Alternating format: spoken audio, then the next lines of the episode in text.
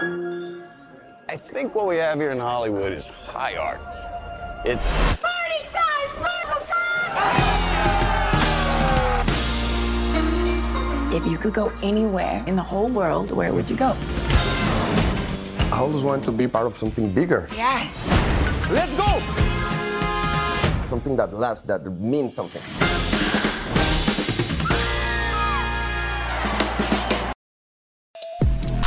You are now into Film Code.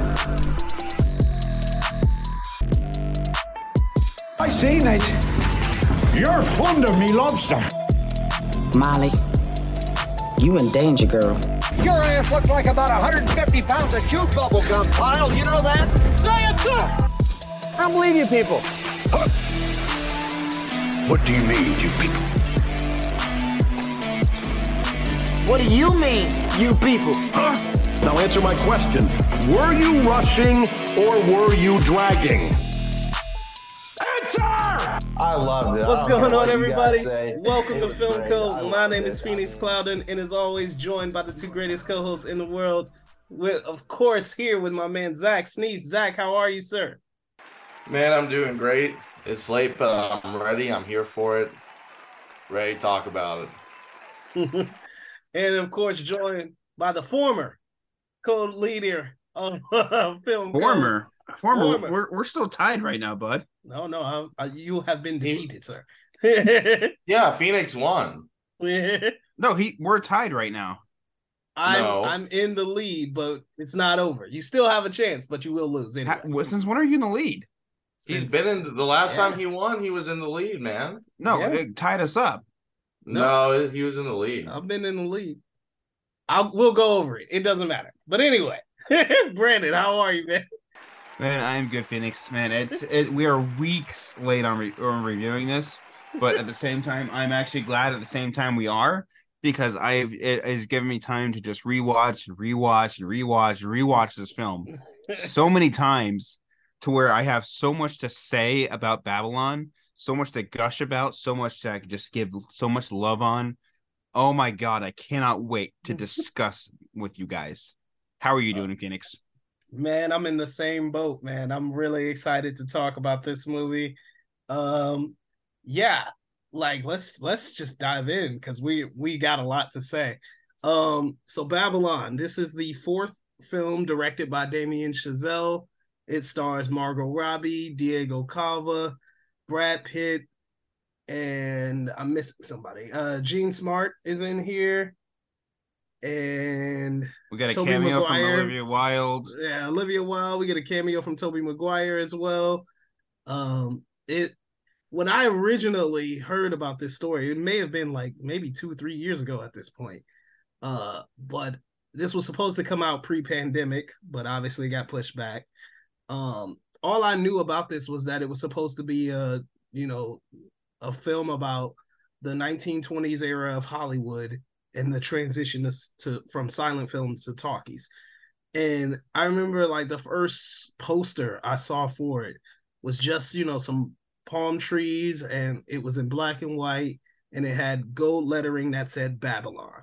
And I was like, okay, so Damien Chazelle's doing like, you know, a historical, you know, Hollywood, you know, story. I was like, okay, that's gonna be that's going to be interesting. That's going to be fascinating, no matter what, right?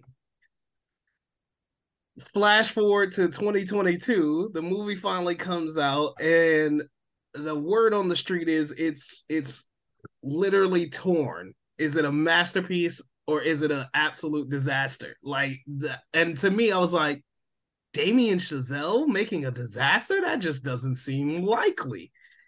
And uh you know, if you you know if you've listened to our uh best and worst uh episode, uh we are not on the disaster side. like um but I finally I I waited to do my best of the year because I had to see Babylon. I wanted to give it a fair shake. I was like, you know, a lot of people are trashing it, but let me see for myself. Oh my god, I love this movie. This is just yet another reason to not listen to your peers on what to and what not to watch. Yeah, I'm like, I know, I get the some of the vitriol. I get it. I get some of it, but for the most part, no. This is absolutely fantastic. But that's just me. Zach, what do you think? What are your what were your initial thoughts going into Babylon and coming out? You know, honestly, I wasn't really sure what it was going to be about because the trailers, I I did see the trailers, and all of them really kind of showed like just kind of a party scene. I didn't do any reading on it beforehand from anyone. I didn't like I didn't read up on anything about it except when close to when it came out. You know, that people were torn on it, but I really didn't have any expectations going in. Um, I actually didn't like it the first time because I was tired, and I think I just couldn't really think process everything. But on rewatch, like obviously, I changed my mind. Um, but yeah, I uh, I didn't really have any expectations going into it. I was just curious to see what it was about because the trailer was kind of confusing. Mm-hmm. For me, I remember when this first film got first announced, and I didn't look too far into it. I just saw the cast was absolutely stacked. I'm like, oh my god, Tobey Maguire is coming back to acting, Mm-hmm. and just like Margot Robbie, cool, Brad Pitt, cool. Never heard Diego Calva's name, but he was in there, and then I'm like, all right, cool. And then I saw the trailer. I'm like, this looks really cool, and I personally think for what this film is, it's marketed fairly crappy um like even just they they literally mark like zach said they it's marketed as a party film and i don't like that. Because like even there's this, there's this random line from margot in the trailer uh, from nelly where she's like i just want everybody to party all the time. Nobody she doesn't say that in the film. Nope. Like oh like come on like Mhm. you're gonna do that and then you're gonna like advertise Brad Pitt doing a little dance and making himself fall off the little balcony, which I mean that wasn't the reason he fell. Um, just I didn't like how this was just entire film was just marketed as a party movie. Like, I because I went back and watched the trailer like a couple days ago too. I'm like, man, there's just there's so much deception here, and it's a shame because it's I feel like it's pulling a lot of people, aw- drawing a lot of people away from seeing this and not to mention its release date Oh yeah. christmas weekend when you have avatar out Mm. having Yeah. avatar dude avatar is just dominating the box office right now and like babylon has only pulled in i don't know what they brought in this weekend but uh before this weekend they only pulled in 10 million out of their 80 million dollar budget so we Ouch. we it, it they're they are it, it's bad but Hmm. But back to back to um not being on a tangent here for a second okay yeah going in i didn't expect much because you know i expected oh cool a great party movie with a stacked cast let's see it let's check this out three hours later my life was changed yeah. Uh Babylon has made $13.5 million on an $80 million budget. oh man brutal. Absolutely brutal. Uh please go see Babylon, guys. like, how many times can you see Avatar really? Two, three, you know, take one of those trips and go see Babylon. Uh but um yeah. If you had asked me literally just a month ago, like I was this movie's biggest hater. Much like what Brandon said about the trailer, like the trailer did absolutely nothing for me. Like nothing. I I hated the the style of it. I didn't like the the comedy bits. It looked very much like a Wolf of Wall Street knockoff to me. I was like I I don't care for this. Like it, nothing about it is drawing me in. And the concept, the the premise that I had known about um from years ago, I was like I'm not seeing much of that here. Like I was like where is where is that story? And it's deceptively marketed and I think I agree with Brandon like it's poorly marketed because the story that's in there is fascinating and rich and full of like very interesting and very um you know amazing stories but you don't get that from that trailer. You wouldn't gather that there's so much meat in this story from that trailer because it just it just kind of just throws the uh the the craziness at you, but it leaves not, none of the majesty of this film in it. Mhm. So that was my that's my beef with that. Yeah, I don't even want to do a spoiler-free talk here. I want to just dive right into spoilers. We have there's just so much to dive into. I mean, it's a three hour movie. Like, like, like we are, we got an overabundance of long films this year. Uh, yeah, like I think, I think like two hours and 35 minutes was like the average for movies this year because we got, we got bombarded. But, uh, this one was what, three hours and eight Nine, minutes? three hours and nine. Three hours and nine minutes. Yep. This was so well paced. I really didn't even feel the three hours. What about y'all? Nope. Uh, out of the five times I've seen this now, no. there's there there's not been a single time where the pacing has lacked for me. Um, maybe it's because it's just for me, we our our our view of the film is through the eyes of Manny. Mhm. and Manny's view of pacing is so out of this world because when he's with Nelly, it's insane, it's fast paced. When he's with Jack, it's different, it's mellowed out. He's in his own world, so it's it's two separate things of a film together, and I, it's something I don't think people realize. It's just Manny is our narrator in a sense. Yeah, I mean, I I'm kind of here and there as far as pacing goes. Um, like the first time I watched it, like like I said, I really didn't enjoy it, and I think that was because being tired, I really didn't like how I couldn't really pay attention that well to the way it kept changing up so quickly, Right. and so that's why. But the second time on rewatch, when I was more awake, I definitely enjoyed it a lot more. The pacing was fine that time, but I was also a lot more attentive too mm. right? I feel like this is not just a movie you can just sit and watch when you're tired. You guys feel free to disagree with me. I know you probably do. That's oh, no, I, fine. I agree with you there because like this isn't Yeah. one of those net, random Netflix films where you can just throw into the background. Yeah, you can't throw like you have to pay attention to it. Um, but like I still love this movie. Like I think it's great, but I definitely think it is one where you need to be paying attention to it. Oh, I absolutely agree. And I'm like, for me, like, um, the the pacing, like, yeah, like I didn't feel the three hour runtime as as much as I did with other films, but like, it just it flowed, like it didn't. I won't say it flowed well. It was like, yeah, it's exactly what you guys are saying. Like, if you're paying attention, you can you can follow it along. But like, if you are not all that into it, or maybe you know something takes you out of it pretty early, which is very possible because there's a scene in the very beginning that is not great. like it's not a fun look. So I can see if that takes you out of it.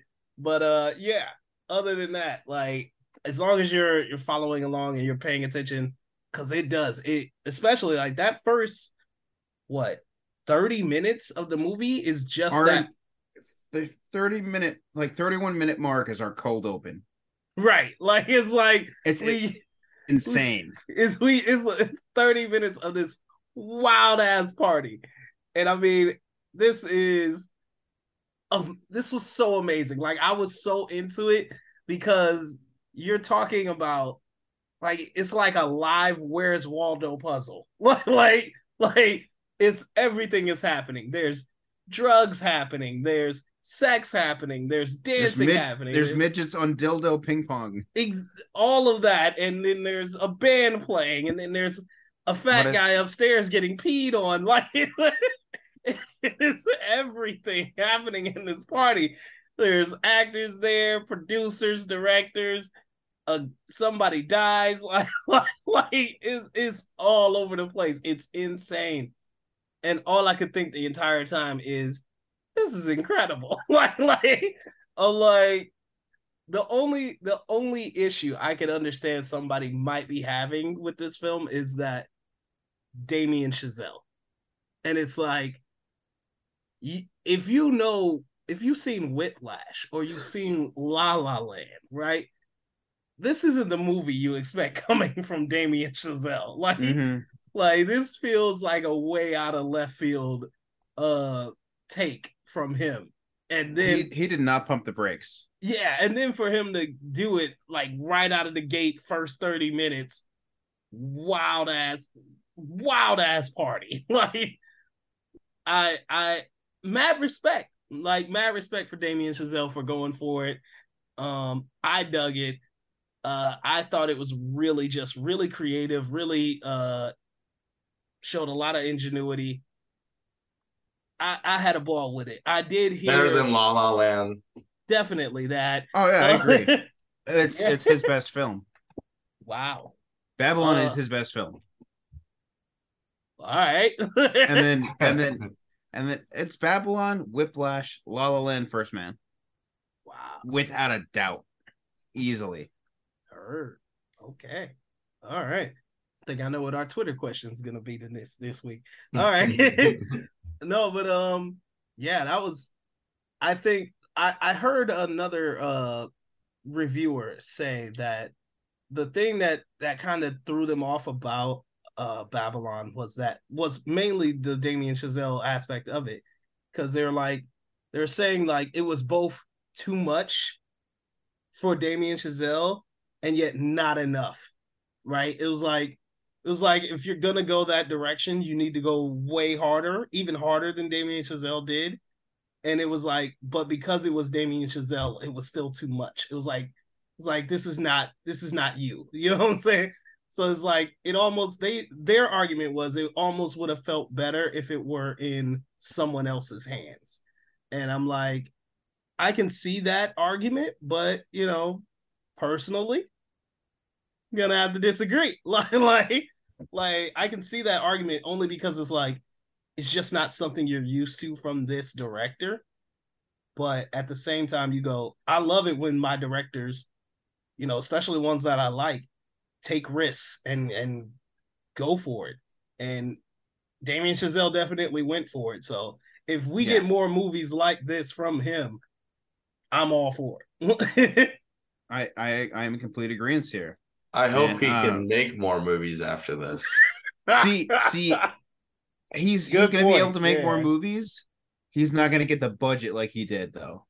That That's a damn shame. But like, w- we are still like they still need to do an international release because they've only released it in the U.S. and I think a couple other countries so far. But the downside here is it's not going to release in China because of just how vulgar this the, the film is. Mhm. Um, it'll make its big box office money in the UK and Australia, I think. Um, ho- I dude, I really, really hope so, man. Um, they they need to bring in as much money as possible for this film. Hope I wonder- bosses, look out for babylon please Oh, a- actually, wait. I'll wait till we get into the spoilers, but I just wonder how Damien Chazelle feels watching this movie back and listening to Jack Conrad. And if for and like like in the context of uh basically Jack Conrad. Oh. Yeah yeah yeah. Yeah Yeah, I that's missed what, it. what I'm getting at. Uh because uh, okay wait wait. All right. Tear the seal of spoilers now.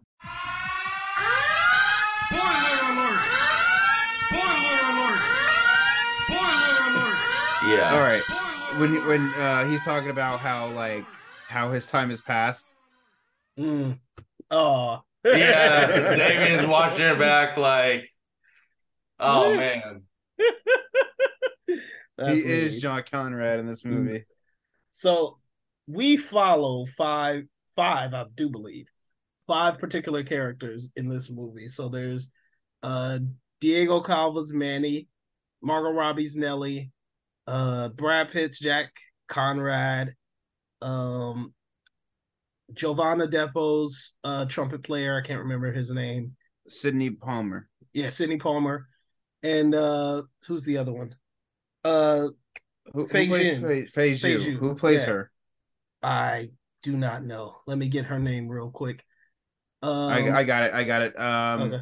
Oh, Li Jun Li. Lee Jung. yeah, Lee Loot. Phase you. Yeah. Thank you. Yeah, she is buried down here. There he is. Yeah, Li Jun Li plays Lady Fei Zhu. Um, absolutely fantastic performance. Um, all of these performances were really, really good. But yeah, uh, so these are the five stories that we follow uh throughout this movie.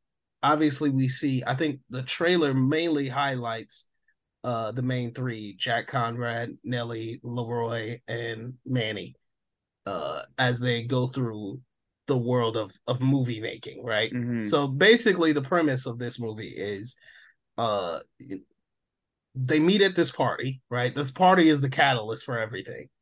Uh manny's like a fixer. He's like a you know he's like a hired hand or whatever. Um he gets close to jack conrad that night. Nellie like bum rushes the party and uh you know sneaks in gets her way in or actually Manny helps her get in, and um, she ends up getting a role on a movie set because, like I said earlier, uh, one of the one of the people who dies is The the girl who peed on the girl, yeah, on Orville. the guy who the girl who peed on Orville died yeah. or OD yeah OD'd and died. So- Nelly was able to get the role because Flea, who I'm not even I'm just shocked he's in this film to begin with. I didn't even realize that was Flea. That's amazing. I oh, are you just now finding out or I just no, I just now realized that that was Flea. Dude, yeah. Dude, yeah, no, I, I he was great in this movie. He's like, Mhm. who the fuck? Mhm. I'm like, oh my god, I didn't expect a performance like that. it was great. it was really funny. Oh man. But like, yeah, so she dies, Nelly gets her spot. She and basically the whole uh attraction between these two, between Nelly and Manny, is that they both want to be in the movies, right? And Manny's like, you know, I want to be a part of something bigger. And Nelly's like, yeah, and I'm and I'm a star and I want to be a star. And it's these two concepts of Hollywood, these two concepts of what Hollywood is and what it means to people. That's what these two characters are, and that's what their this contrast is. And then you have Jack Conrad, who is who's in Hollywood, who is a star, who who has all of the privileges of this life and and does it, but he's been doing it in silent films. And now they're about to make that transition to sound and how that's going to change everything. And I think the way they handle it is brilliantly done. And I. Mm-hmm. I, the thing that I love about it is like I don't know how many movies y'all have seen. I don't even know why, why I just said that. Singing in the Rain, right? Five Singing- banger five star film. Love that Right. film so much. Singing in the Rain deals with this topic. And in Singing in the Rain, it's sort of a romanticized version of how they transition from from so- silent films to talk talkies. Mhm. And in this one, I love how Damien Chazelle's like, yeah, it was let's do a more vulgar version of that, right? right? Like, I'm, I'm sorry for jumping ahead, but one of my favorite scenes, probably this whole year, is when they finally decide that they're gonna try to make a a, a talking film, and everything goes wrong. and like you got you, you got the the sound engineer yelling at people, you got the director yelling, The Nelly's director's yelling. assistant, dude. The dude, the director's assistant, man. right? He needs like a chill pill or something. He was so good. He's like, That was my favorite part. if I you love love to say that. it again, I will shit on you. I will shit in your mouth. I'm like, holy shit. It's like good Lloyd. It's like good for fucking sound. I love that scene so much. It was my favorite beyond a shadow of a doubt. Because I'm like, I just having worked on film sets, you know how important it is to get your sound correctly. Oh, it's torture. And like I felt this guy literally anything, anything went off. I think like somebody caught like somebody sneezed. That's that's what set him off. Who sneezed? Who the fuck sneezed? Oh man, I lost it, bro. I I was in a packed theater, and I may have been the only person who was just like doubled over in laughter. That was priceless. That was one of my favorite. That was easily one of my favorite scenes. Yeah, man. I, I completely agree there. So, um, jumping back to the beginning a little bit, um, there's not much to discuss in the party. Uh, the party is the party, but um, we dive into the real meat and potatoes here. Um, as soon as the cold open, um, as not even before the cold open ends, right after the party, um, Manny takes Jack Conrad home, and this is a scene that really gets me after a couple watches. Is Jack is talking about how he wants to do more. Like, yeah, he loves being an actor. He's tired of getting. He's he he told Lady Faye that he's tired of doing costume pictures too, and like he wants to do more. He's like, why do people waste their gas and spend their money come see us because they want to be entertained and all that. So he wanted to do something more, and it's it's sad because what he wanted, he got what he wanted, but the crowd didn't want him. Yeah. And it's so sad and unfortunate to see. Just like this is what I personally think Jack Conrad is my favorite character of this film. Mm. Because of that reason. It's just seeing his seeing his downfall and just who he is and who he becomes. It's just it's just sad, man. So um like just even still introdu- introductory things it's like when uh, when Nelly gets to Kinoscope and you just you see the the lo- back to the party a second. You get two uncut shots there and then you get an uncut shot when she's walking into Kinoscope. Um dude the camera works freaking amazing in this film Oh, but yeah. um just even the stuff at Kinoscope where it's just you're seeing how like like a long one minute uncut shot of just all these different films being made and how Mm. it just they're nonstop with it. It's it's great. I love the scene where Manny uh, shows up on set to help Jack with the And- strike. Yeah, with the strike, and I'm just like that. That scene was hysterical with the guys chasing him, and then he, he hops on a horse and starts shooting at him. That was hilarious. But then him having to get the camera was also hysterical. Like, and all for it to finally culminate till they they get this like incredible shot. I was like, oh, I loved it. I I don't know who played the director. Uh, That was actually um I need to I need to pull it up real quick because he is actually a I think he is uh, actually a director. he's Isn't he? actually a director. I can't remember. Yeah. Um it's it's uh it's Spike Jonze, the director of her. Yes, it was Spike Jonze, and like he was like crying and like thanking like the sun for like giving them a beautiful sunset, but he's like, "I'm sorry, we can't use you." I'm sorry, Like, God, you gave us a perfect light. Now we ruined it. We are losing the light. it was just oh my god, so, so much. Like again, things you wouldn't expect from Damien Chazelle. Like again, if you've seen the other three movies, although I don't know why you wouldn't expect it because Whiplash was hysterical, but like like the comedy, the humor, the the the raunchiness, like it was over the top, but it was so well done. It was just so well done. And shout out to the second greatest director cameo in a movie this year. I, I'd love to bring up the fact um of when they're showing the filming of the uh, of that giant just battle scene. One, they're playing Night on Bald Mountain from Fantasia, and it's Justin Hurwitz version, which is great. But uh, I love the editing of it of just like they show the time and they show lunch, back to filming at like two thirty something. It, dude, it's just so funny because like they'll have all these battles, and then it'll, it'll go to lunch. You'll see someone dead. He's like, you know, he had a drinking problem. Yeah, it seems a pretty pretty bad issue. And then it jumps into the film again.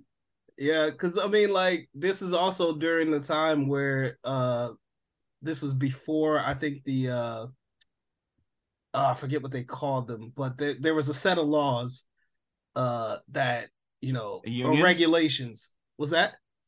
Union. Well, that too. But like like yeah, it was like before all of that. So like Mm-hmm. you know there was no protections for actors for for stunt crews like you know what i'm saying so if you died you died like it was kind of like oopsie like like that, that was it so uh i just thought like yeah it's just it it's really fun little neat stuff from this era. Like if you know anything about this early era of Hollywood, thrown in there every every every uh little bit every now and then. I just thought it had some fantastic touches throughout because it was just it was just hilarious. I also love when they get there. Like when you're talking about workers' rights and stuff. like uh Jack immediately goes, This is Manny. He's the man. He's like, go deal, go deal with the who was it? The con the, the what was it like the contractors or something who were supposed to be acting? Yeah, like, yeah, like yeah, they, yeah. They were all the extras. The yeah, the extras in the movie. And yeah. they're like, "You're the queer they sent to screw us." That's the cocksucker they sent to oh, screw the us. Cocksucker? yeah, that's what they said. Good job for you. I'll do anything. That's the cocksucker they sent to screw us. I couldn't remember. I remember. Yeah, they said something like, oh "I was dead." I was like, "Oh my god." I love when he gets on the horse and starts shooting the guy. He's like, "Get back to work! Get back to work!" Um, and then, and then Jack's He's like, like, "I told you, man. He's the man." great. oh man, just so good. oh, good, man.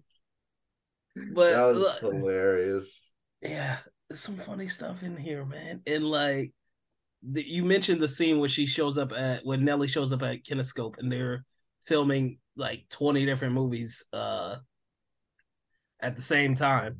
And that speaking of Damien Chazelle's camera work, like that scene is marvelous. Like not just for all of the the the uh movies that they're shooting, but when we finally get her scene, like he had a he had a moment in La La Land, I believe, where like he's shooting one thing and then he spins to something else really quickly, and then he does he go, keeps going like back and forth like that. Someone in the crowd.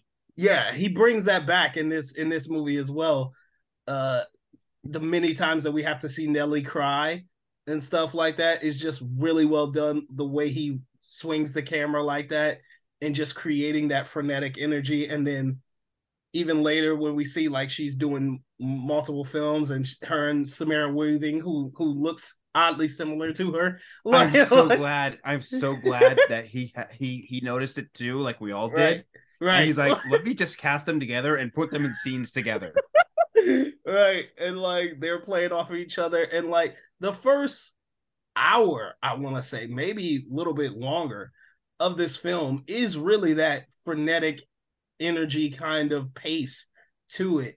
You know, things are happening left and right. We're meeting all of these characters at once. They're all we're all we're diving into all of their stories and what they do and how why they're important. And I I just love the setup because at first we see when we first see all these people, uh, we see them at that party, right? We see the trumpet, we see uh Sidney, right, playing his ass off, chastising his bandmates. You know what I'm saying? Like really digging into him. When we meet Fay Zhu, she's got a killer intro she sings an incredible song. There's one pet I like to pet. Every evening we get set. I stroke it every chance I get. It's my girl's pussy. Seldom plays and never purrs. And I love the thoughts it stirs. But I don't mind because it's hers. It's my girl's pussy. Absolutely fantastic. Uh like yeah, we're meeting all of these people and we don't really know anything about them, but we're just diving headfirst in and then as the movie goes on, we see, you know, these Trump, these guys who play instruments, man, they want to be in the movies too. We see Fay Zhu, she was actually one of the people behind the scenes who wrote the scripts for the silent films. You know what I'm saying? She she actually had a great contribution to to film, but you we never knew her name. And all that all that kind of stuff. So it's all sort of being thrown in there and thrown at you very very quickly and it it is comes at such a rapid pace. So maybe there's people who probably just didn't catch a lot of it and I get it. Um but I think it's like I said, it's just those little tidbits that they he threw in from like Hollywood history that I think just works so well. And then as the movie goes on, we do explore each of those characters and we do see how Hollywood has a system, even back then, that took you in, chewed you up, and spit you out. right. And I think I, I just think it's such a brilliantly well done way of telling that story. I agree. Um, I, you know what's crazy is just like um moving forward just a bit is when we how do I want to put this when we get to the point of um when Manny's in New York and so is Nellie visiting family. Uh, but Manny is there for the Mm. premiere of the Jazz Singer. But um, I love the conversation they have on the ride back after visiting her mom. Mm. And she talks about how like she doesn't want anybody controlling her. She wants to show them that she did it on her own, her own terms and that she's going to dance into the night. Flash forward to the end of the film. Last we Mm. see of her, she's dancing into the night Mm, on her own terms mm.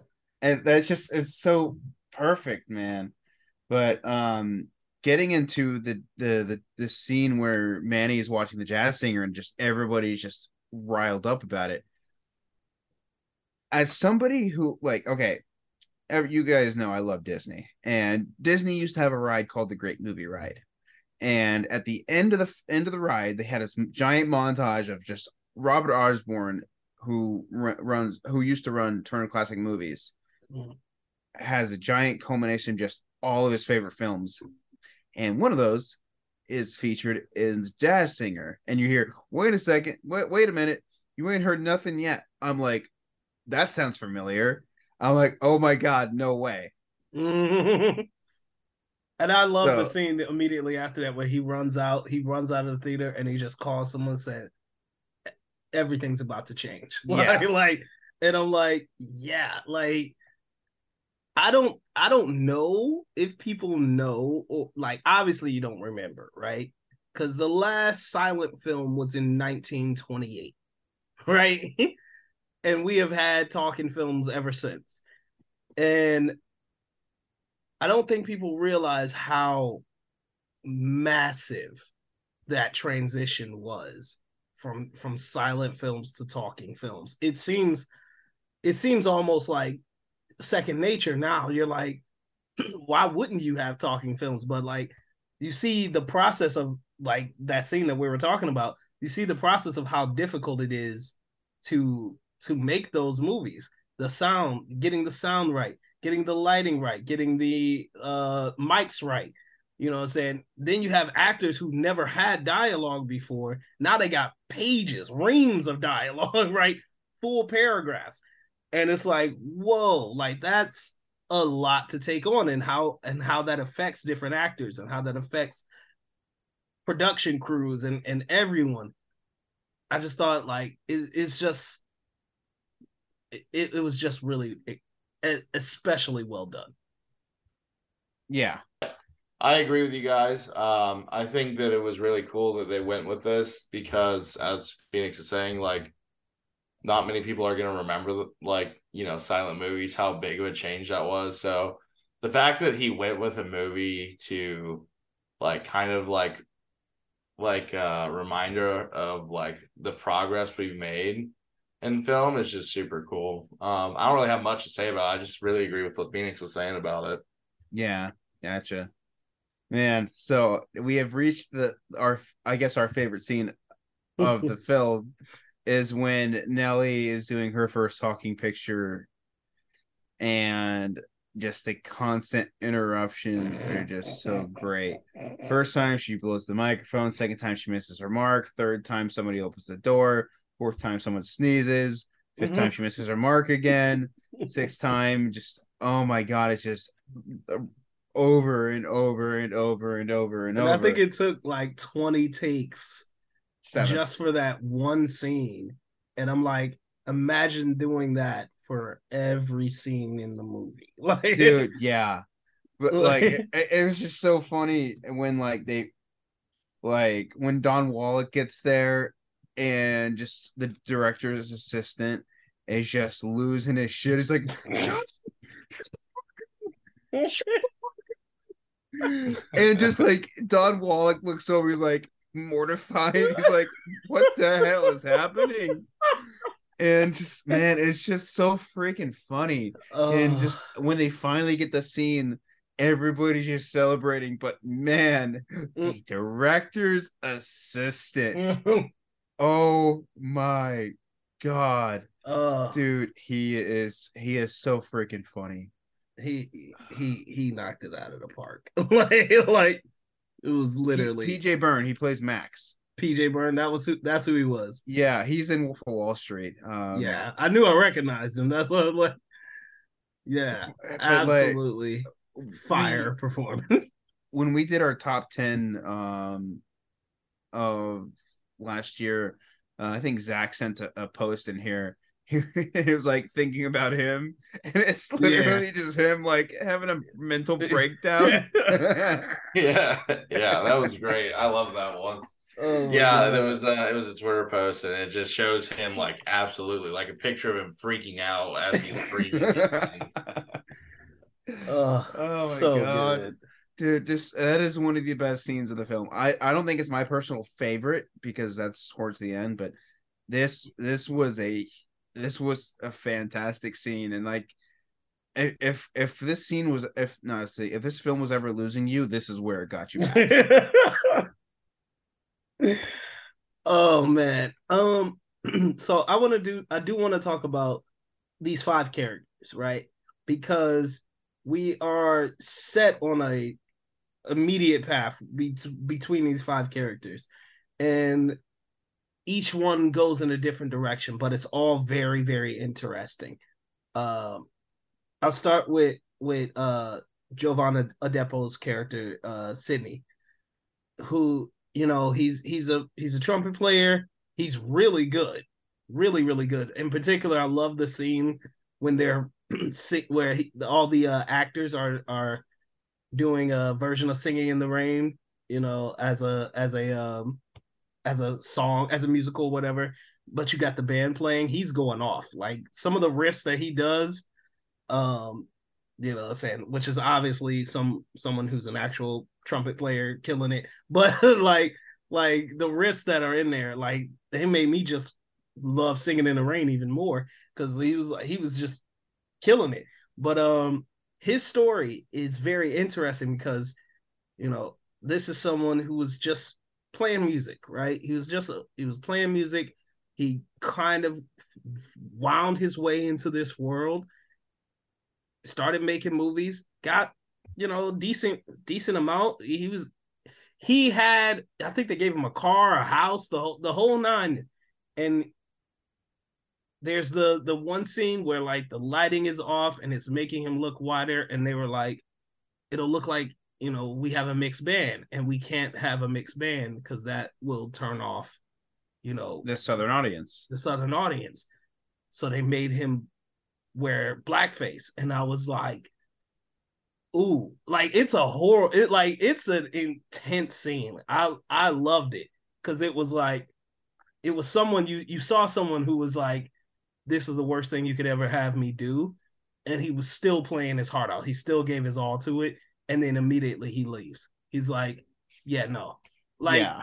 and I love his story in particular because it's like here's someone who wasn't trying to get into Hollywood, like as opposed to the other four. Here's someone whose whose goal wasn't to be in the movies. He sort of just got wound up in it. And he was like, you know what? I don't need this. And he just walked away from it. He walked away from the house, the car, the money, all of it. All because of that that level of disrespect. And I was like, that's just an amazing story. And you sit up there and you're like, when it's all said and done, you're like, how does this particular story fit into everything else that that we see? But I think it's just a unique way of saying, like, of, of showing one character's journey in this in this machine that we know as Hollywood, and he's the one who said, "I don't need this," and I walk and and I walk away, and I I love that particular story. I love all the stories really, but I do really love that. Yeah, like like you- mentioned, um, they made Sidney do more blackface and like he's because he's already he's already African American, but he's literally like, oh yeah, you're not black enough. Man, that scene was so uncomfortable to watch because So like because the music just pairs so well, but you do the camera turn towards his face and like you just see the black makeup on him. Like you're just sitting there so uncomfortably. I'm like, because like he's uncomfortable, it's making you uncomfortable. Man, it's just it's such an incredible scene. Yeah, but it was a um, really good scene. And then I started thinking like, like how did how did Damien Chazelle convince Jovan Adepo himself to even do that scene? And I'm like, yikes! Like it was just a lot of uncomfortable conversations right there. Like, oh man. Yeah. Um, you know, I was thinking about it. Um, and it's just like even uh, like right before they do the snake fight. Um, oh, I forgot about that. um, Oh, Irv, yeah. Irv, Irv comes up to him and basically hires Sidney for MGM, Mm. which is awesome. Um, and he's like, he he realizes he finally made it, and then um, they do the snake fight scene. That that scene is hilarious, but I, I I feel like that's one of those scenes we can do without. Okay. If you ask me, um, but I mean, I still love that scene. I just feel like if I were to, if I had to cut it down, that'd be the scene I take out. Okay. But at the same time, there's, I, I think it, uh, damn it. Now I thought of George, George, Oh, when he's trying to drown himself in the toilet, and and Bre- and Jack Conrad was like, "Who is it this time?" Claire. Oh, oh well, Claire's a lesbian. That's an uphill battle for anyone. Oh that man. scene made me die. laughing. I totally forgot about George. George was a George was a very fascinating character. This was this is a guy who had money. He he was one of the top producers in Hollywood, and he just didn't. He wanted love. That's all he wanted, and he he kept falling for I guess the wrong girls, or he kept falling too He was, quickly. he was trying to rush into everything. Yeah, he was trying to rush and like he was he was like on top of being kind of very suicidal. But uh I just it I wasn't expecting this movie to have an emotional hit with that character. Mhm. Right? Right? I was like I was like I expected it with Nellie, I expected it with maybe Manny, maybe even, you know, like with with Sidney. I was like, okay, but George was so unexpected. And like when that reveal happens, when he, you know, when he eventually does kill himself, that hit me like a ton of bricks because I was just like, wow. I was like, you know, and and I'm glad because it could have been an accident and it could have been played for last, and I'm glad it wasn't because it's like here's this character who has everything that you would want except for that one thing. And he took his own life because of it. And the effect that it has on jack as well is like it's like it doubles over the emotional uh moment in that. So like i love that scene. That's another scene that i really really enjoy is when jack is told that that george has died and he blows up at his wife over you know her being kind of kind of a pretentious over Broadway. yeah yeah so like i i loved it it was just uh, it just threw me for a loop because i was like that is not the character i thought i would have the emotional connection to but i i Yeah. really You know, like mentioning Jack, talking of Jack, Jack Conrad a second, and Brad Pitt is just a fantastic actor in this role. Like, because Once Upon a Time in Hollywood, you watch him, you're like, cool, Brad Pitt, Leonardo DiCaprio. I don't see Brad Pitt in this role. I see Jack Conrad completely, Mm. and it's fantastic. Mm. i i agree Yeah, that scene with George, man, that one hit like really hard. I uh well, and then just Jack's response I thought was so good too, like Yeah. the way he responded. You know, that's when he really goes into, you know, what movies are and what films are to people. I thought that was so cool. Mhm. Um because he was like, you know, you sit up there in your ivory tower judging us for, you know, what we do. He goes, Well, what I do is a high form of art. And he gets like super defensive about it. And I thought that was just like, not that she did anything wrong, but like just his emotional response was like just really cutting, you know. Mhm. I will say, like, he said something that that I've always wanted to say. Cause like as a movie fan, like you'd be amazed at how many people I come across who are like who are like, eh, movies, you know what I'm saying? It's just like, and it's like, no, like, like, like I get it, like it may not be the love and passion that for everyone, but like movies have a power to them that is unmatched it like in any other art like art form. Mhm. and i'm just like so when he like rails into her i'm like yes that's that's what i've always wanted to say. This is just like yeah like you can have your love you can appreciate another art form way more that's true.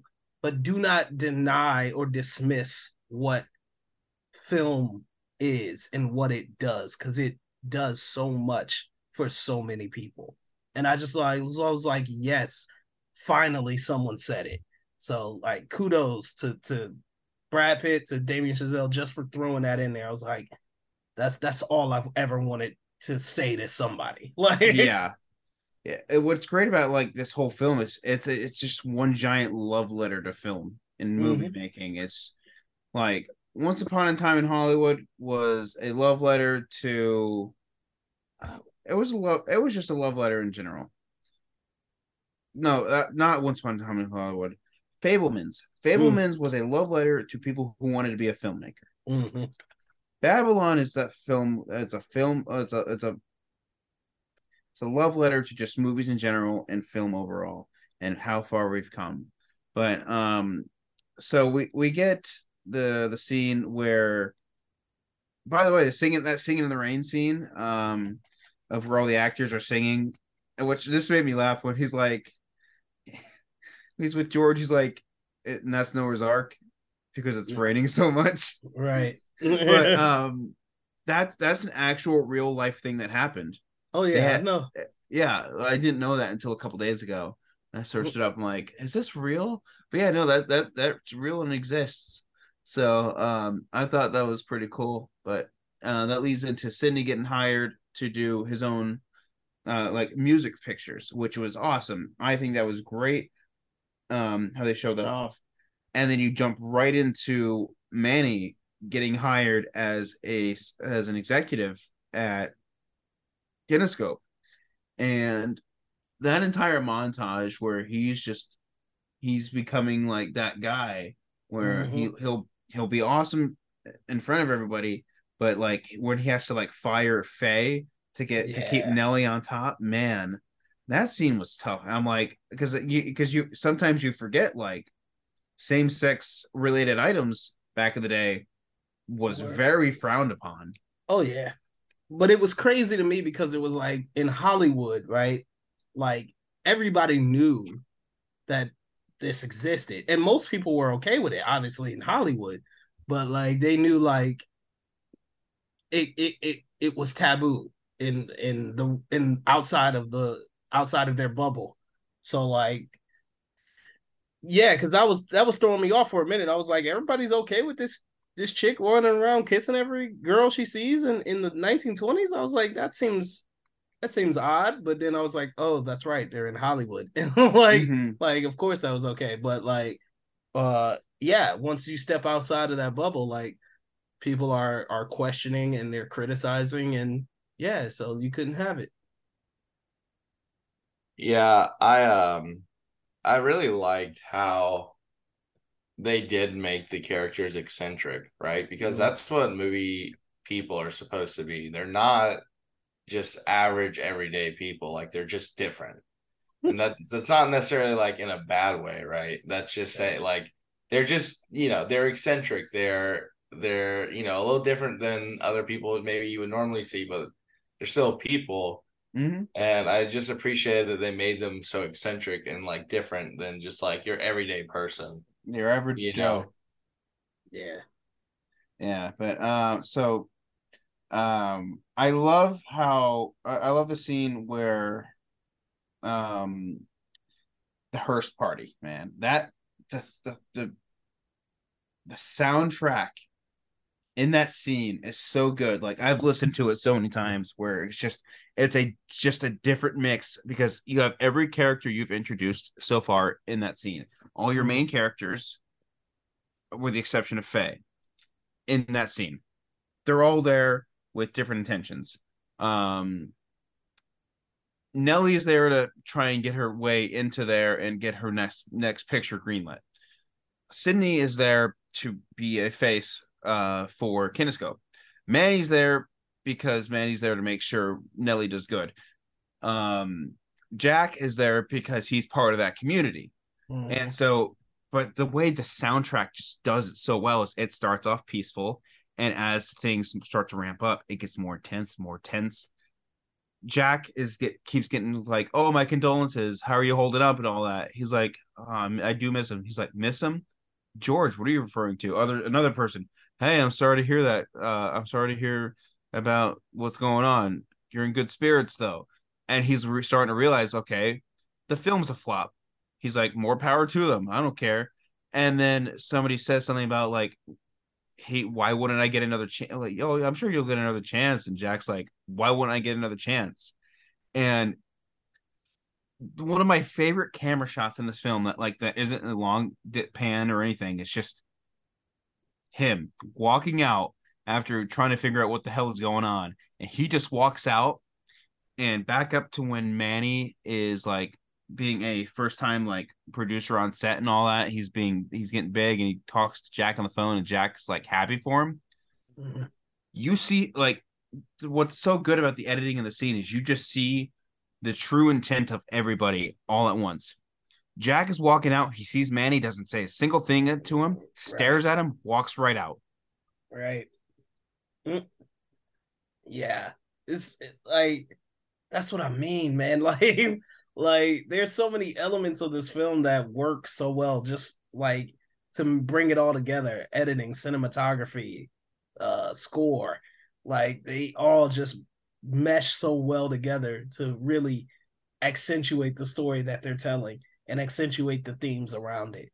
Um, I love that scene where uh, where Nellie's trying to fit in at the party and she really can't do it. It's just not it's not her scene, it's not the way that she like feels. And she she has a great monologue there as well where she like tells them like you're not better than me. Mm-hmm. like like just because you do this or you, you live in high society does not make you better than me. And you there, don't. There, there are so many people in life I wish I could say that to. Yes. oh yeah, and like, and and and I thought it was I thought it was great. Like, so the one thing that I would take out though is her projectile vomiting at the end. I'm like, although I get it, it's it's even more of a you know middle finger, but it's still like maybe maybe pinch that back just a little bit. But but yeah, I get I get it. Um yeah. That leads into probably my favorite scene. Like Jack goes to the theater, he sees how his movie's playing and he sees people laughing at, you know, his movie. And then he can't he can't get a call back. No one no one wants to take his call. No one's no one's hiring him. And he finally like he does like an interview with uh Jean Smart's character, and it looks like it's going well. And then she publishes like you know the downfall. Is Jack Conrad through?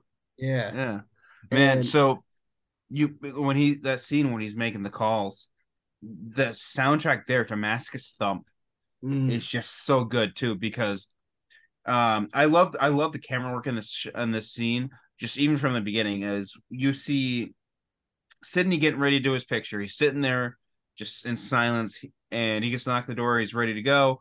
He walks out and you think you're you're you think the camera's going to follow him and out of nowhere out comes manny and you're following manny now.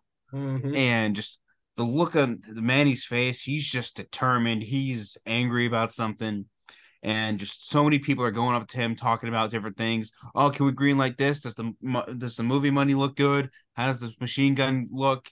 It's just so well done, man. Absolutely. And there's like there's so many incredible scenes, but like the thing um I love is when Jack finally confronts um uh Jean Smart's character. I wish I, I had her name somewhere, but uh confronts her and Elinor, Elinor, Elinor St. John, um, and she basically just she she gives the monologue of of almost of the year, like like where she tells him like like the truth basically is like like your time is over, like I it, it has nothing to do with your voice, has nothing to do to do with you. It's merely Just this is. era. Like this era is over, and you are the last remnant of it, and you're done. You know what I'm saying? It's like, but she tells him, she's like, it's okay because your movies, your work will live forever. Like you will be immortalized. Someone who wasn't born for 50 years will turn on one of your pictures and it's like they know you. You know what I'm saying? It's like they they know who you are. And I loved that scene so so so much and it's and it's again it's just truth in in what film does and how film connects us to a time period that maybe we weren't a part of to a character that we never knew to a, a person who we idolized and now we see you know behind the curtains. All of those things like and i she she spoke to that and i just thought again just brilliant brilliant writing for this movie. I know it's got a lot of gross out moments. I know it's got projectile vomiting and an, an up close shot of an elephant taking a dump and like you know and a wild crazy orgy scene. I know it's got all of that but buried right underneath all of that is this really unique truism about movie making and filmmaking in Hollywood and what it's like to be in this in this world and that's what I loved about it. it. This is the this is the one scene that just feels the most grounded out of the entire film. Yeah, and just like she mentions, just like oh yeah, it's like so someone fifty years from now will I feel like they know you when they f- roll your film. Casablanca, you feel like you know Humphrey Bogart because you see Casablanca, you see uh, the Maltese Falcon. You think, hey, yeah, I know Humphrey Bogart. Cool. Singing in the Rain. I know Gene Kelly. I know Donald O'Connor. I've watched this film so many times. I feel like I know them. That's that's how it feels. And it's just such a beautiful scene. Just like, let's just say 50 years from now, I'll throw on Star Wars: A New Hope. You'll feel like you know this. I mean, I mean, I do. I mean, I do know Mark Hamill and a few other people because I've met them. But um, but you feel like you know them, like like Carrie Fisher. You've seen all of her interviews, mm. and just you feel like you know all about her. Harrison Ford. You feel like you know about him. You know. Yeah, like I said, it's just it's an incredible truism. Uh, and to me, like that's what connected me to this film the most is outside of the raunchiness, there was this pure truism that obviously as a film lover, as a movie fan, as a hopefully future uh screenwriter and future Oscar winner myself, like like this obviously speaks to me on that level. I think I feel like we can now move on to one of my favorite cameos of a returning actor after so long of a non Spider Man role. Right. Tobey motherfucking Maguire. oh, oh, my man. god, dude. He I didn't know he was an executive producer on this film until like a week ago. Oh wow. Yeah. I, I didn't realize that either. Yeah, yeah, no, he had nice. a huge part to play in this film. That's so, awesome. Uh, when he was like an actual actor in this film, oh my god, he just like you just see it on his face. Like he is scary. he is a scary person to one do business with and two be around for so long. like the I feel so bad for Manny because the count screwed him. Yeah. Because like the scene when like because you were finding out the same time Manny does that it's movie money that they're Mm. giving 85 grand of. Mhm. I'm like, oh my god, you dumb fuck. You dumb fuck. You just fucked all of yourselves. Oh, and then man. he makes it worse by going in with a drink for the guy. Oh, yeah. Right. Yeah, yeah. he's yeah, like, yeah. you want to go for a drink? And He's like, yeah. And he's like, no. No. oh my god. And just uh James McKay's um movie ideas about Oh, the joke being on us that we think it's a kid, but it's just a 50 year old midget. Oh like, my, god. His movie ideas were so horrible. they were so horrible. They were they were terrible. Like I, I like me personally, like if I'm standing next to a gangster who I know is like a probably a psychopath, and you know, and I'm paying him eighty five thousand dollars in fake money, like he's pitching the worst uh movie ideas I've ever heard. I'm gonna play it like like he's he's telling me the greatest things ever. Like like he's like he's like oh yeah, and then we'll do a movie about you know uh, Someone who say can't count. Right. And I was like He- I was like the way he he literally says the full R word. I'm like, oh my Yeah. god. Because I I'm was like, like- you, you can't ever say that in films anymore. I'm like, oh my god, like- they put that in here. Yeah, I'm like, I would have been like, oh, that's fascinating. Yeah, absolutely. like, we should talk. Yeah, give me your card. Like, yeah, like, you know what? Let me go to the studio right now and get a crew together for that so we can get the hell out of here.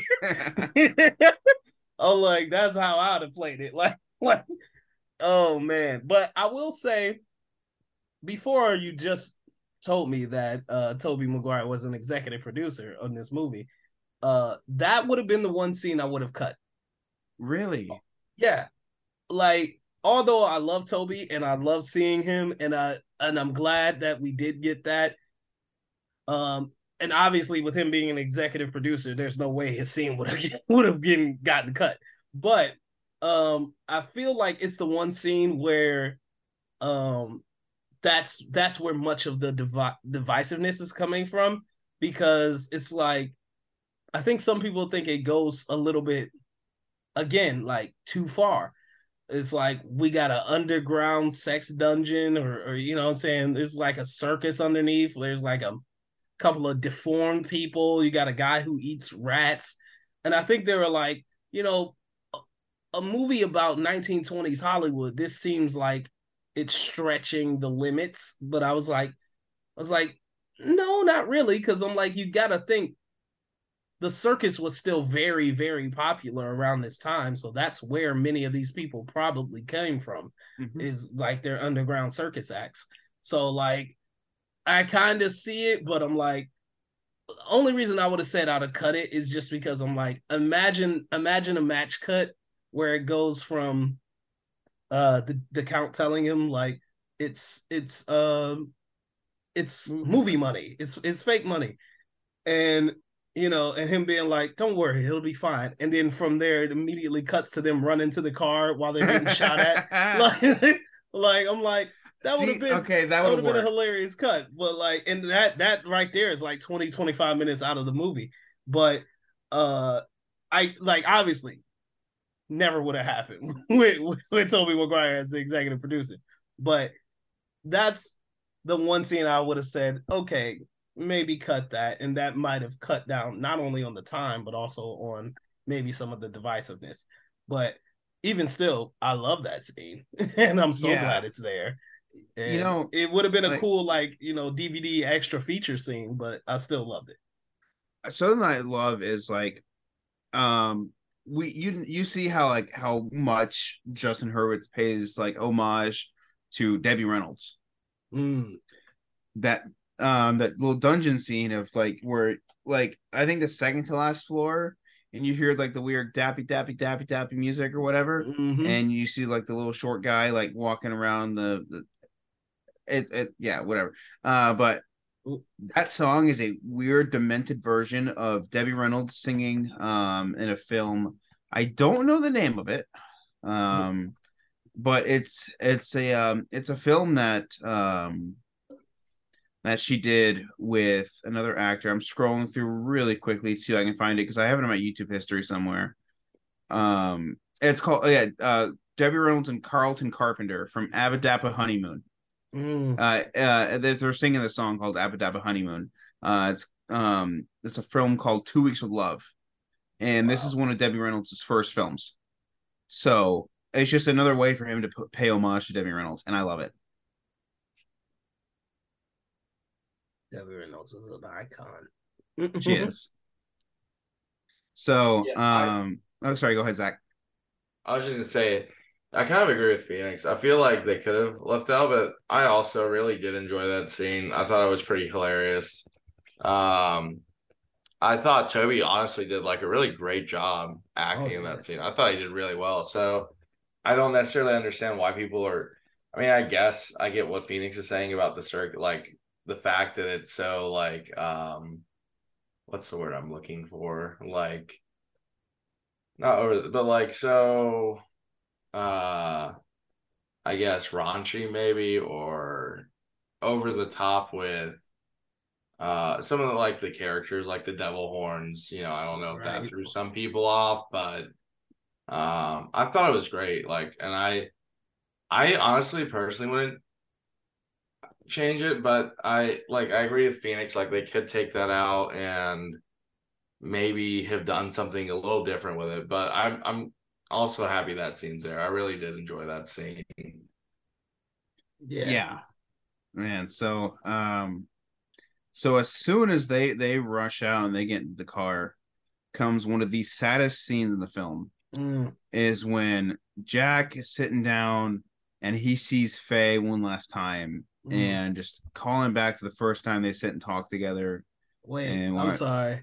I'm sorry. There's a there's like yes, but there's a scene before that that with with Jack that is absolutely fantastic that I have to mention. Um, it's when he gets the phone call to do like his last movie, Oh yeah. and Yeah. yeah, and he's like, tell me, tell me it's a I want you to be honest with me. Yeah. And he's like, again, just a fantastic monologue. And he says, like, I'll do you a favor. You know what I'm saying? I'll do you piece of shit movie. Just tell me it's a piece of shit. Like, like he wants to know that his last days of of working on films is is he wants to know it is definitively over, right? Mhm. and that that's the thing about this particular character as well what i love so much about jack's story is he's the one person who's entrenched in hollywood right he's the one person who's entrenched in hollywood and he's so used to the life right? He's gotten very used to that life the parties the money you know all of it the fame all of that.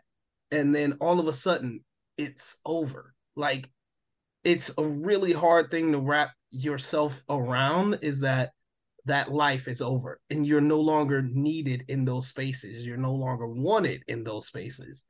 And you know you're not getting the roles that you want anymore you're not you're not invited to the to to everything and so i love that he's the one character who's like you know if this is it you know what i'm saying if this is if if it's over for my career then it's also over for everything else Mhm.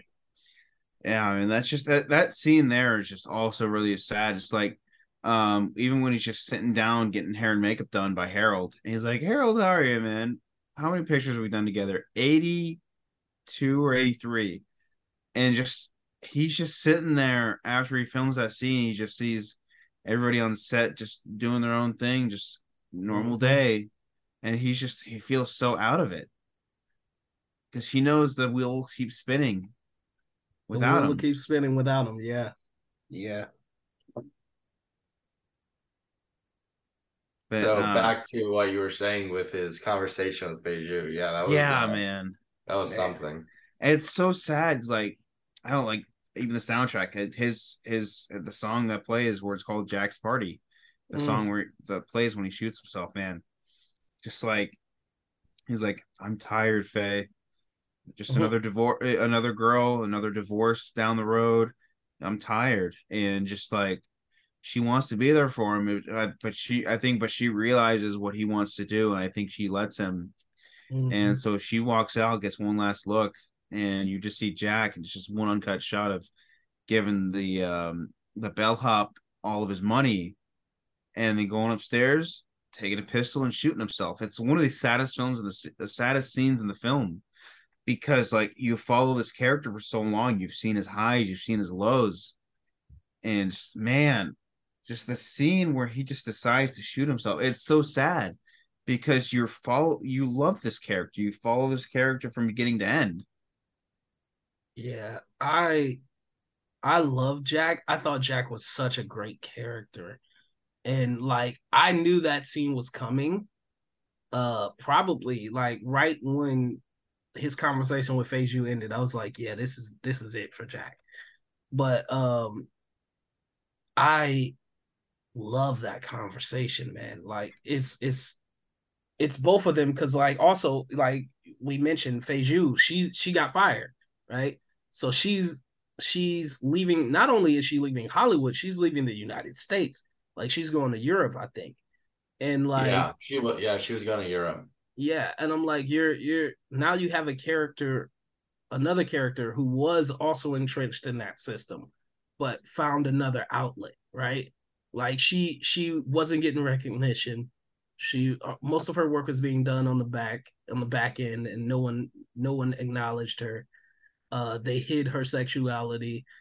Uh, but now she gets to go to Europe, and she'll probably be a little bit more freer. She she found a second way to go outside of the Hollywood system. And Jack didn't. Like he he doesn't even have that option.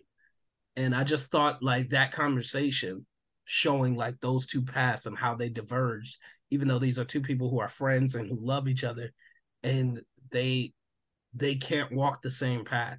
I just thought that was really brilliantly done. And we see Jack stories, Jack stories, Jack's story ends, but also like at least in this movie, Fay Zhu's story ends as well. Although you know we know that she probably went on to do some something else or something more. But I I I love that scene. I just think it's amazing. Yeah, and where he goes, um, you know, it was the most magical place in the world, wasn't it? Mm, mm, such a good line. Like Yeah.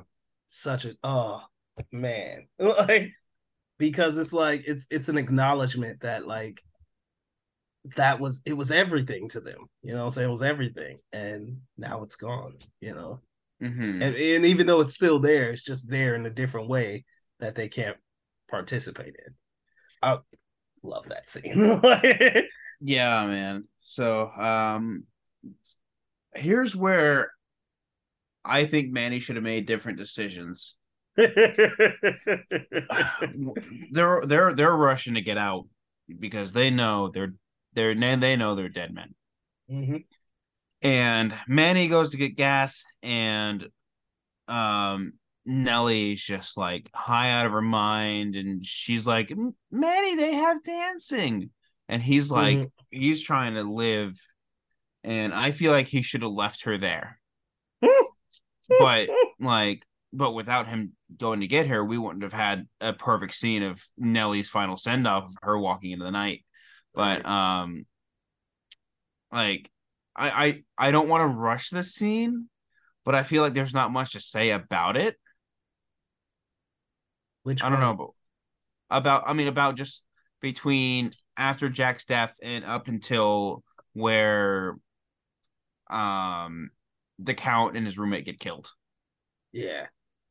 I mean, it's interesting because it's uh it's the other story that's yet to wrap up at this at this point. And you know, we've all like I think Manny says to her in the beginning that he's in love with her. And finally like he tells her. Like that's the that's the only thing that this these scenes actually uh add value to is he finally confesses his love to Nellie. And um you know, and it's interesting. uh, Like like you said, I think it's really at that point it's really just the symbolism of her dancing off into the night, you know, and just getting out on her own say. Um, there's a a quick uh cut of I don't know if this happens before or during the uh montage at the end, but we see like uh, a newspaper and it's got like a tiny little paragraph Yeah. just about Nellie. And I was like, that to me was heartbreaking, right? Because it was like, it was like, especially after going through three hours with these characters and how big they put, you know, this Hollywood light, you know, on themselves. And for when she finally died, she got like a paragraph in the newspaper. That said, yeah, it- it's it's when uh, it's when Sid is playing his song, yeah, which was killer. which was just absolutely so absolutely good. But like, Mhm. like it just covers so many things. It's just like it talks about Jack. I mean, we see Jack's funeral. It shows um, what is her name? God's sake, um, Elinor. It, it shows Elinor's death. It shows yeah. um it shows the rise of more and more talking actor actors and actresses it shows like the rising stars it shows debbie reynolds again right. uh man he loves debbie reynolds i love debbie reynolds she's the best um, but um just it just shows so much and then at the very end like you said she gets this tiny little paragraph and had had it been five years sooner she would have had main page news right. instead Right. of just it, it, it- like it even it doesn't even say like star or, or actress and star it says former talking uh former silent Films. actress Yeah. yeah, Actress. dead at 35 i'm like man like i i can't wait for the hd cut so i can read the full article uh, like, but man it's just it's sad to see just the rise and fall of everybody Right. But that's that's again what I loved about it is like these stories, especially because of how this movie is sold to you. It's sold to you like this is a never-ending party, right? like like that's the idea, that's the concept. And then we see this crash. We see essentially the fall of Babylon, right? Right? In all of these characters where it's like you were riding this high, but eventually like when it came crumbling down, like no one, no one was there. Like no one, no one remembers you. And I think that is the saddest part of this whole movie, but it's also the beauty of it that even if we didn't, we never knew you, the work still lives on. And mm-hmm. I I love that about this movie. Oh, okay. All right, we now on to the best one the one of the best film endings of all time. You have a one hell of a time jump that's like 15 or 16 years. And it might be a little bit more actually, because I think this ends in 1932 and it's 19 it's a 20 year time jump then. Because it's not because Singing in the Rain came out in 1953. Yeah. And so uh Zach, have you seen Singing in the Rain? No. You need to see it. It's on HBO Oh, Max. Please will- watch it. that will make the experience of this movie even better. I think even just slightly better. I have to check it out. I just watched uh 2001: A Space Odyssey yesterday, so Nice. Awesome. Uh, Nice. But um, but yeah, they got a twenty year time jump, and he's with he's married now from New York. He lives in New York, owns a radio shop, and he visits Kinoscope with his family. And I think it's a perfect send off of like we only see his family for like a minute and a half, and they go back to the hotel, which is perfect. It's not just all of them just walking the streets. I mm-hmm. think the the daughter being tired was the perfect way to write them out. And he walks past the theater. He's like, "Let me stop by," and it's movie tickets are fifty cents. I wish that was still the case now, but but um, so he goes to sit down. He he he falls asleep, and um, he wakes up Oh, first of all, he sits down and I hear all I do is dream of you. I'm like, oh my god, they're they're showing Singing in the Rain. Yeah. And he goes to sit down, he falls asleep, he wakes up. It's later on in the film, showing just like Lina is nellie Yeah. And he's like, oh my God, like, there's so many just different emotions of why he's crying. There's one, this film is sort of about his life and Right. like the and, like the jump from talking pictures from silent pictures to talking pictures to two. Nellie he realized that nellie completely ruined his life. And Mm. the thing he wanted to do the most was make movies and be on a movie set. And that was stripped away within a matter of minutes because he had to he wanted to protect nellie. To three he realized oh my god i was a part of something. I did this. Mhm. it's just so many mixed emotions man but um and then it jumps into the song singing in the rain and gene kelly starts singing it and you just see the tears and just dude the, the camera shot where it shows like all the different people in the audience to like the couple making out to the guy just his eyes are glued to the kid that's asleep to the kid just like that reminded me of sam fabelman just like Right, just right. mesmerized by it and then you pan over to manny who's just absolutely just he's he's crying he's sobbing. And then you get one of the best scenes and scene endings in it all one of the best movie endings of all time by Damien Chazelle being able to just pay homage to all of his favorite films within light within copyright licensing. But um man it's just back to the me talking about the great movie ride just that how they had that en- ending montage in the great movie ride. I feel like da- there's no way damien chazelle didn't go on that ride at all because just they're like being able to ha- having letting him be able to just show all the films that inspired him like i'm kind of glad paramount is owned by disney because hmm. disney has like every single company now of just all the greatest films. You you had raiders of the lost ark you had tron you had singing in the rain you had wizard of oz excuse me um you had terminator 2 you had did i say, i don't know if i said tron um Yeah. but you had jurassic park the matrix like are, are you freaking kidding me you had trip to the moon you had Yeah. trip to the moon in there for like a split second like Mhm. dude to me, I love that montage so much because I feel like it was it was the perfect way to wrap up this this theme of this of this film, which is like, you know, yeah, like especially with Manny crying to singing in the rain, right? This is in 1953, like you said, right? But he doesn't know where movies will go from there, right? And so you have this montage that's like like yeah past present future. This is where movies have have gone and and where they can continue to go. And i was just like and the movies that you talk about these are cornerstones of of you know i'm saying of filmmaking. You're talking about you know jurassic park was a game changer. Avatar is an absolute game changer. Like all of these films the matrix like these were all like steps in in the the hall of fame of of, of hollywood history.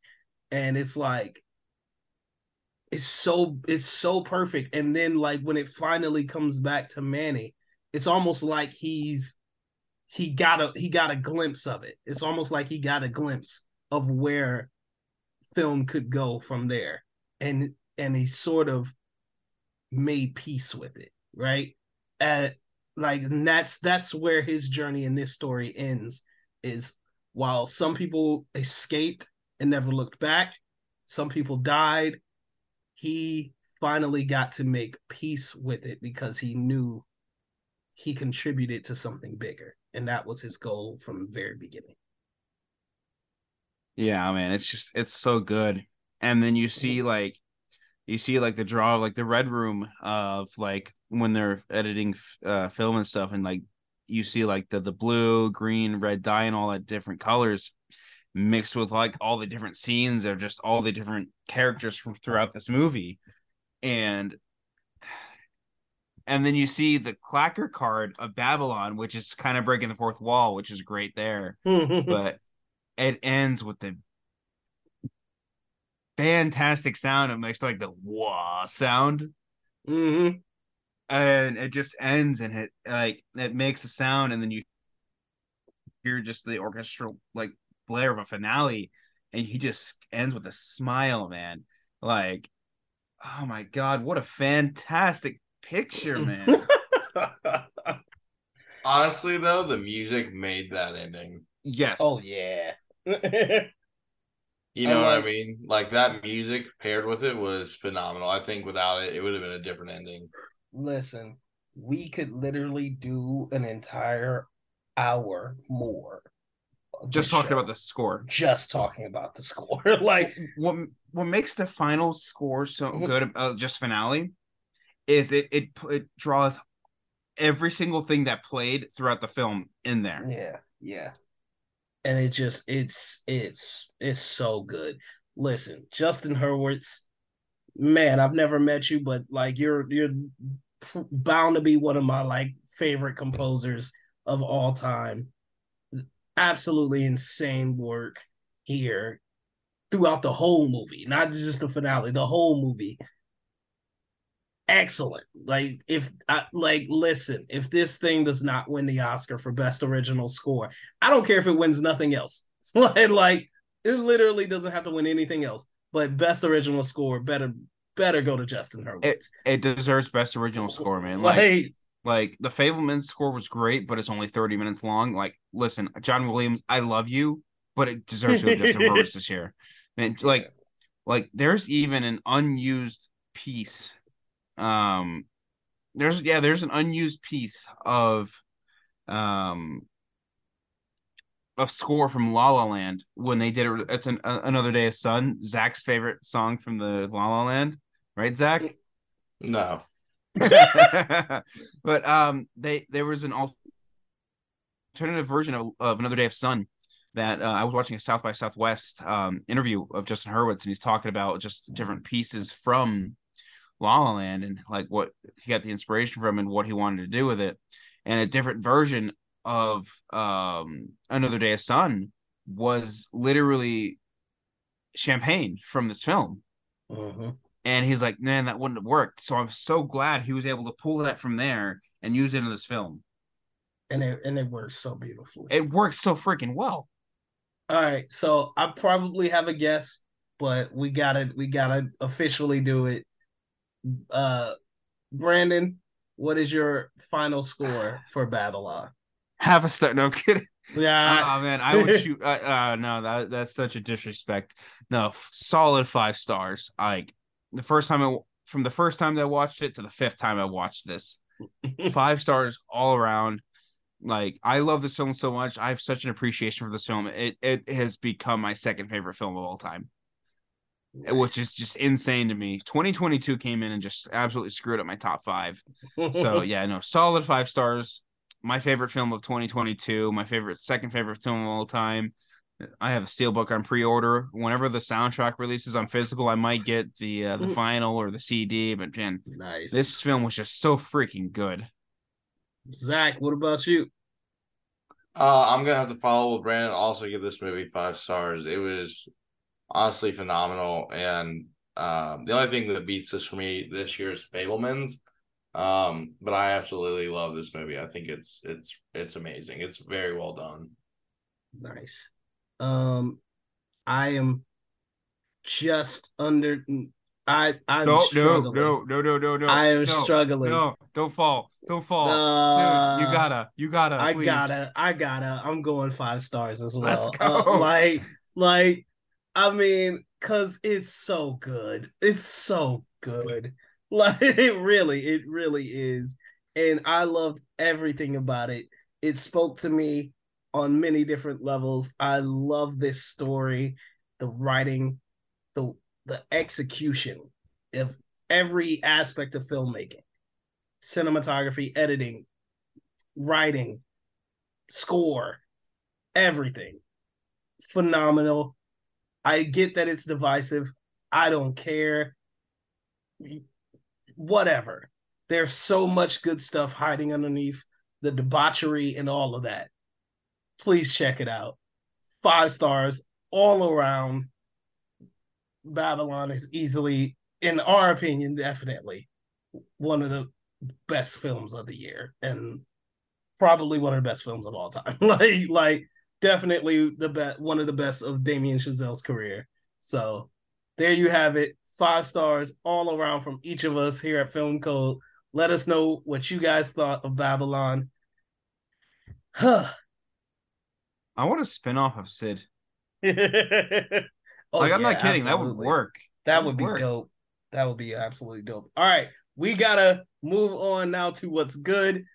What's good? What's good? What's good?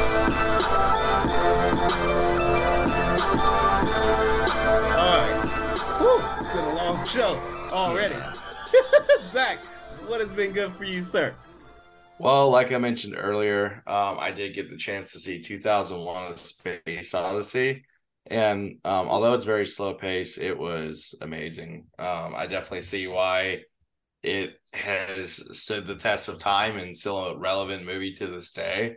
And some of the things that they did, like I'm watching the movie and I'm like, wow, this was made in 1968. That's crazy. uh, so yeah, that was another solid five star movie for me. Um, I don't want to really give too much away. It's kind of just something you have to watch. It's slower pace, so if that's not your thing, I get it. But it it's really well made and phenomenal. So yeah, check it out if you haven't already. Right. Brandon, For what me- about you? For me, uh, I finally got the chance to go check out The Whale today. Um, it's finally playing nearby, and man, that film was awesome. Um, I I don't know if we'll get a chance to do a review for it or not, so I'm just gonna say it now. Is I think it's a solid four star film for me. Um, Brendan Fraser showed up to work for that film. Mhm. Oh my god! Just I I listen. I already know they're gonna play this clip when they're showing when they're announcing him for not as a nominee, where it's like, I just want to know that I have one good thing in my life, man. Just that is the highlight of him in that film. He is so freaking good, and it's just it. it it's such a great film, and A twenty four just. I think overall they they stepped it up this year. Yeah. So- a really good year. Yeah, dude, the whale was just so good, man. Um, yeah. All right. Uh for me, man, I have been going. Uh this has been a really good week. Uh film independent. I'm a film independent member, so their screening room open. I've watched like six films uh since it's open. So much good stuff. Like I haven't seen a bad movie yet. Um, but I'm gonna highlight one that I think maybe gone under the radar uh, which is a movie called Honk for Jesus, Save Your Soul, uh, starring Regina Regina Hall and uh, Sterling K. Brown. Um, I dug the hell out of this movie. I thought it was so unique and so fresh, and I loved it. It's about these two pastors who are enduring a scandal and like how they handle it. And they have a documentary crew following them and how they're trying to revive their church and get their community back. And it's it's so it's it's shot in a documentary style but also shot as a movie. It's really interesting. I i loved it. I think regina hall and sterling k. Brown give fantastic performances it flew under the radar. Not many people saw it. Some people who saw it didn't feel as as high about it as i do but I really enjoyed it. I thought Regina Hall was fantastic. She she would probably be in the running for best actress if you know it wasn't so many uh incredible performances this year, but uh so that that one's for me uh honk for jesus save your soul. I thought it was absolutely fantastic. Uh so there's that for me. The whale from brandon and 2001 a space odyssey from zach so three incredible movies for you guys to check out uh, and that's what's good from us here at Film Code. What's good? What's good? What's good?